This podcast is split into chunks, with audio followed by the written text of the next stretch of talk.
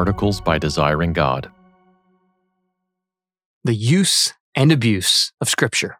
How Christian preachers wield the Word. Written and read by David Mathis. It was a long, shameful walk back to the hunting cabin.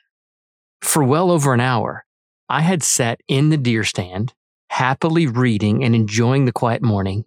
Then I felt the loose bullets rattle in my pocket. I turned and looked. Oh no, I had forgotten my rifle. No choice now but to go back for it. The rest of the men in our extended family were tucked away in their own stands. They wouldn't see me go back for my gun, but they would hear about it. Oh, would they? The cabin, teeming with our wives and children, would all too gladly report on my hunt. I could see pairs of eyes gawking through the window as I came up the dirt road. They gathered around and met me with barbs and laughter at the door. Years later, I'm yet to live it down, and rightfully so. Now, every fall we hear, remember the time Uncle David hunting without a rifle? I'm a terribly amateur hunter. I easily smile and chuckle about once forgetting my rifle. For me, the real joy in that quiet deer stand is unhurried Bible meditation and prayer. Getting the big buck is a distant second. As a pastor, however, it would be a serious shame if I took to the stand without my weapon. That is, if I entered the pulpit without the sword, without the staff, the wand, the scalpel for the most exacting of operations, the singular instrument of our holy calling. Without the book, a Christian preacher is unequipped and incompetent.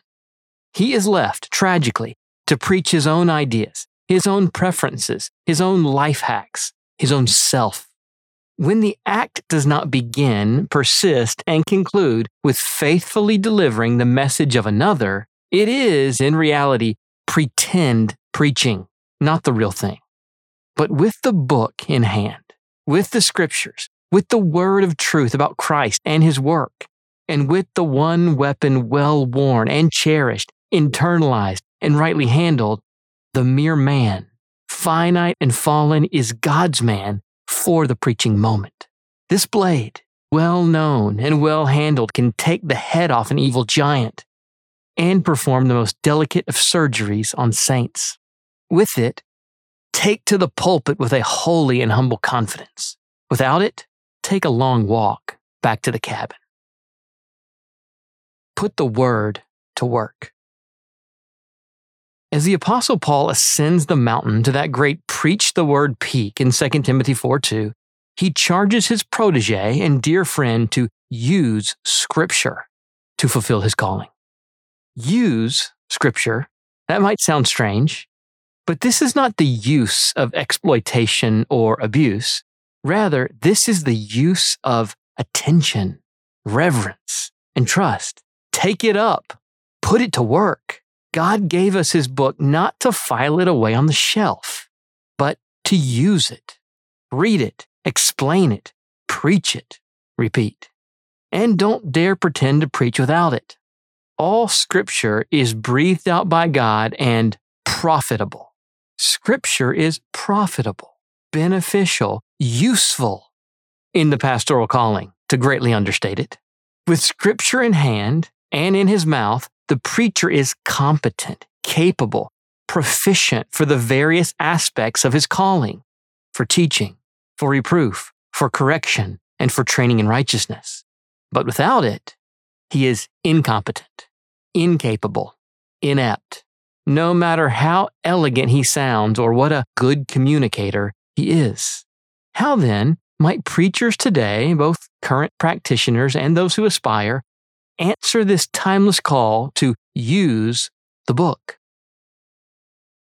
Number one, handle it privately.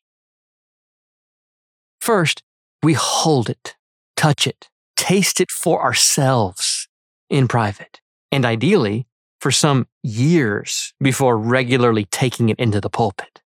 And then, once preaching, we continue to handle it privately in all the times and seasons we endure as pastors, and as Christians, we learn to use Scripture to help others by using it to feed and restore our own souls morning by morning. First, we learn over time, not overnight, how to handle Scripture for ourselves, leaning on God's Spirit. He may be pleased to give early flashes of insight and sovereign protection from error, but He doesn't make preachers without putting them to work and conditioning them for the long haul. The arc of good preaching is years in the making, beginning with understanding and applying God's Word rightly in our own minds and hearts and lives. The competent pastoral use of the Word emerges not mainly from individual study sessions prior to public messages, but from long standing patterns of being conformed to God's Word in secret. So, first, long before preaching, we quietly learn to handle God's Word for ourselves. We meditate on it and enjoy it and enjoy God in it. We steep our souls in Scripture for years. We seek to know God's Word as much as we can, inside and out, and obey what we read.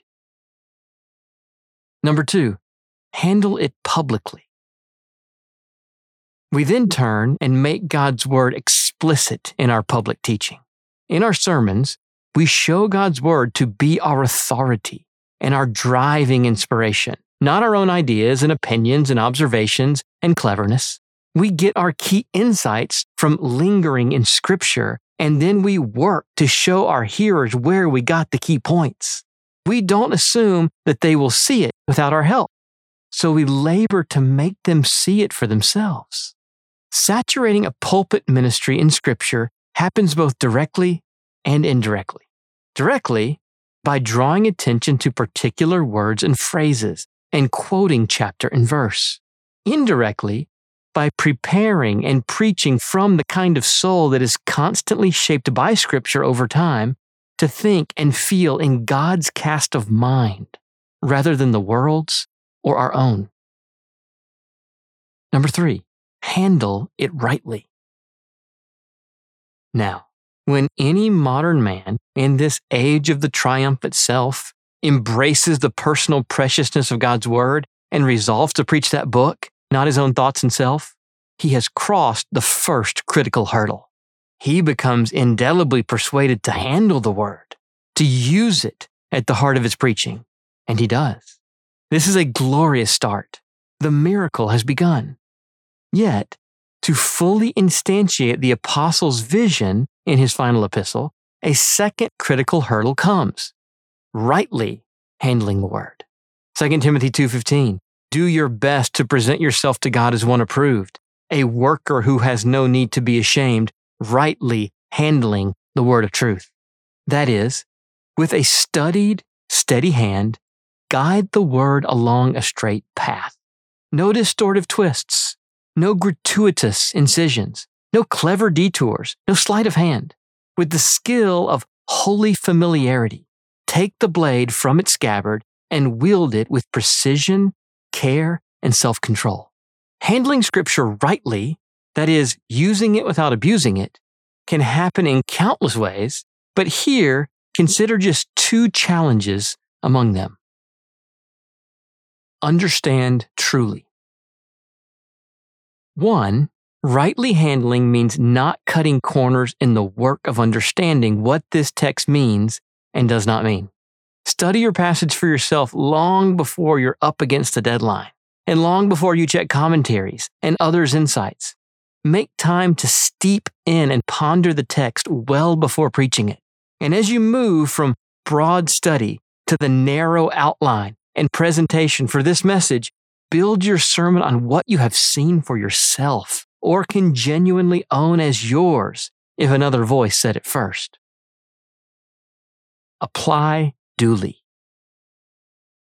Two, rightly handling entails not cutting corners in the work of appropriate application, which can be the more challenging labor for many of us. We will not be content to have the message remain distant and not bridge the gulf from the biblical to the present world. This too will require planning ahead, giving ourselves space, and having the patience to discover what this particular text really means for our church and not. We will not content ourselves with preaching right ethics from wrong texts. We will yearn to do justice to the particular passage in front of us. We won't make a habit of or excuses for forcing square scriptures into round pegs of application. If the desired application is not there, we'll find a faithful way to address it and apply the text or another text that genuinely addresses the felt need of the congregation. We seek to work with the grain of God's Spirit, not against Him. Who does the sermon exalt? We could consider other misuses. A preacher might use Scripture, but too sparingly, garnishing his own ideas with verses out of context. He may abuse Scripture when the moral burden of his sermon originates elsewhere, with Bible text then artificially pressed into the subordinate role to show God on the side of whatever current cause. Scripture also may be in use technically, and yet without fitting priority and centrality. Opportunities for error are endless. Good and faithful preaching is not only science, but art. It's a lifetime skill learned over years and decades, not weeks and months. Make a list of all the possible requirements in Christian preaching, including appropriate focus and sufficient brevity, and no single sermon will check all the boxes. In the complexities of the art and the diversities of biblical texts and the vast variations of congregations around the world and throughout history, producing one single litmus test for preaching is likely impossible. But perhaps one check could come close. Who does the sermon exalt? We might ask in the end, does the preacher himself look best? Do the hearers feel themselves raised above all? Or is Jesus supremely exalted? Preachers young and old who aspire to use Scripture rightly in their devotions and in their pulpits can scarcely ask themselves enough who is supreme in this sermon? For more resources, visit desiringgod.org.